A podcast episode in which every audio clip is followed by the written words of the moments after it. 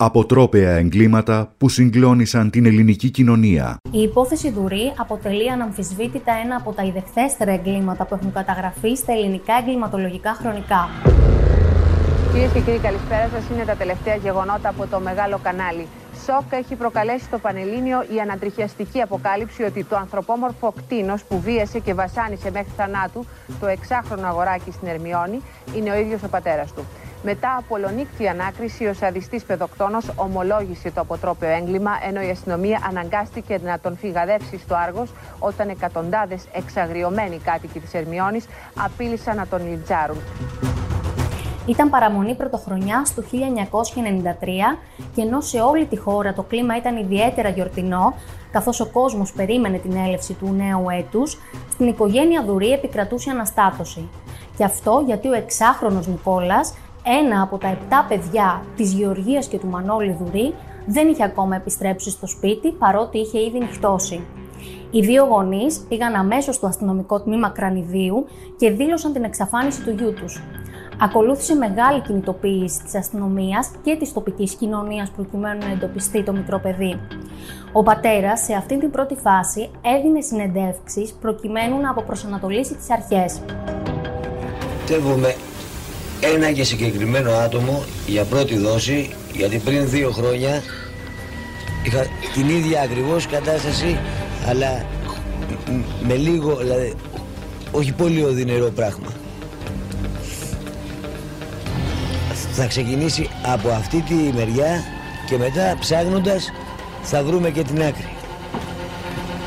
Τώρα, αυτός που το έκανε δεν πιστεύω ποτέ ότι είναι εκτός Ερμιονίδας. Είναι ντόπιος από το χωριό που λέμε. Μέσα από την Ερμιόνη. Εγώ αυτό πιστεύω. Τελικά ο μικρός Νικόλας εντοπίστηκε νεκρός από τον πατέρα του και από έναν από τους αδελφούς του. Το πτώμα ήταν κρυμμένο σε έναν μαντρότυχο μιας σαλάνας που βρισκόταν κοντά στο σπίτι της οικογένειας. Ο ιατροδικαστής στο πόρισμά του ανέφερε ότι επρόκειτο για ασφυξία και ότι ο δράστης είχε φράξει το στόμα και τη μύτη του παιδιού αφού πρώτα το είχε βιάσει. Ακολούθησαν σκηνές τραγωδίας. Ο πατέρας της οικογένειας, Μανώλης Δουρής, ήταν απαρηγόρητος και ορκιζόταν πως θα εκδικηθεί για τον φωνιά του γιού του και στην κηδεία του Νικολάκη σπάραζε για το αγγελούδι του που κάποιος το είχε δολοφονήσει. Ο παιδοκτόνο όμως δεν δίστασε να παίξει θέατρο ακόμα και την ώρα της κηδείας του μικρού γιού του, ενώ ήξερε τον είχε σκοτώσει με τα ίδια του τα χέρια. Άγγελε μου!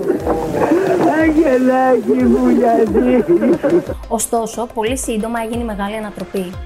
Ο Μανώλης Δουρής θεωρήθηκε ύποπτος για την δολοφονία του γιού του εξαιτίας του ότι εντόπισε το πτώμα του σε ένα σημείο που ήταν πολύ δύσκολο να το εντοπίσει κανείς που δεν γνώριζε το σημείο.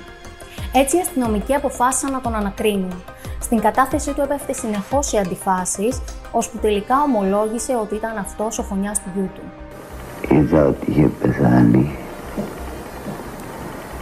Το πήγα κάπου αλλού και το άφησα. Προσπάθησα μήπως ήταν ζωντανό,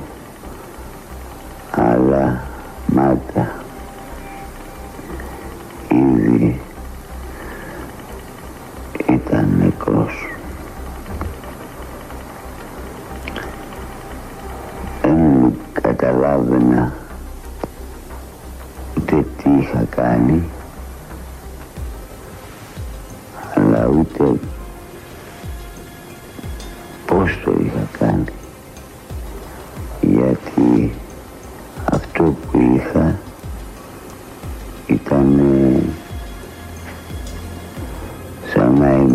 ένα όνειρο, σε έναν σαν εφιάτης.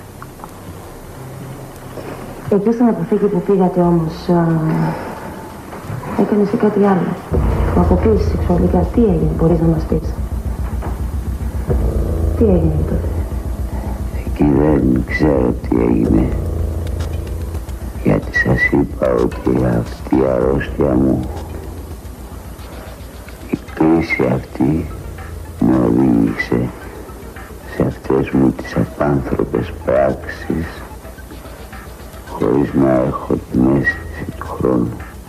Η δίκη του παιδοκτόνου έγινε τον Νοέμβριο του 1994 στο Μικτό Ορκωτό Δικαστήριο Κορίνθου και η ποινή που του επιβλήθηκε ήταν ισόβια κάθερξη για ανθρωποκτονία από πρόθεση με ενδεχόμενο δόλο σε ήρεμη ψυχική κατάσταση, κάθερξη 20 ετών για τον βιασμό του παιδιού του και ενός έτους φυλάκιση για ασέλγεια. Αξίζει να σημειωθεί ότι καθ' όλη τη διάρκεια της δίκης, καθώς και μετά την έκδοση της καταδικαστική απόφασης, η σύζυγος του Μανώλη Δουρή υποστήριζε ότι ο άντρας της ήταν αθώος. Εγώ ένα πράγμα. Όπως το έλεγα πριν, το πιστεύω και θα το πιστεύω ότι ο άντρας μου είναι αθώος. Στις φυλακές όμως, οι κρατούμενοι αρνούνταν να δεχτούν τον Μανώλη Δουρή ω συγκρατούμενό τους. Γι' αυτό τελικά μεταφέρθηκε σε ειδικά διαμορφωμένο χώρο στις φυλακές Κέρκυρας. Μάλιστα, κατά τη μεταγωγή του, ξυλοκοπήθηκε άγρια από τους υπόλοιπους κρατούμενους. Δύο χρόνια μετά, στις 24 Φεβρουαρίου του 1996, ο Μανώλης Δουρής βρέθηκε απαγχωνισμένος με καλώδιο τηλεόρασης στις τουαλέτες των φυλακών Τρυπόλεως. Η κηδεία του έγινε την επόμενη μέρα στην Ερμιόνη της Αργολίδας και τον έθαψαν δίπλα στον εξάχρονο Νικολάκη.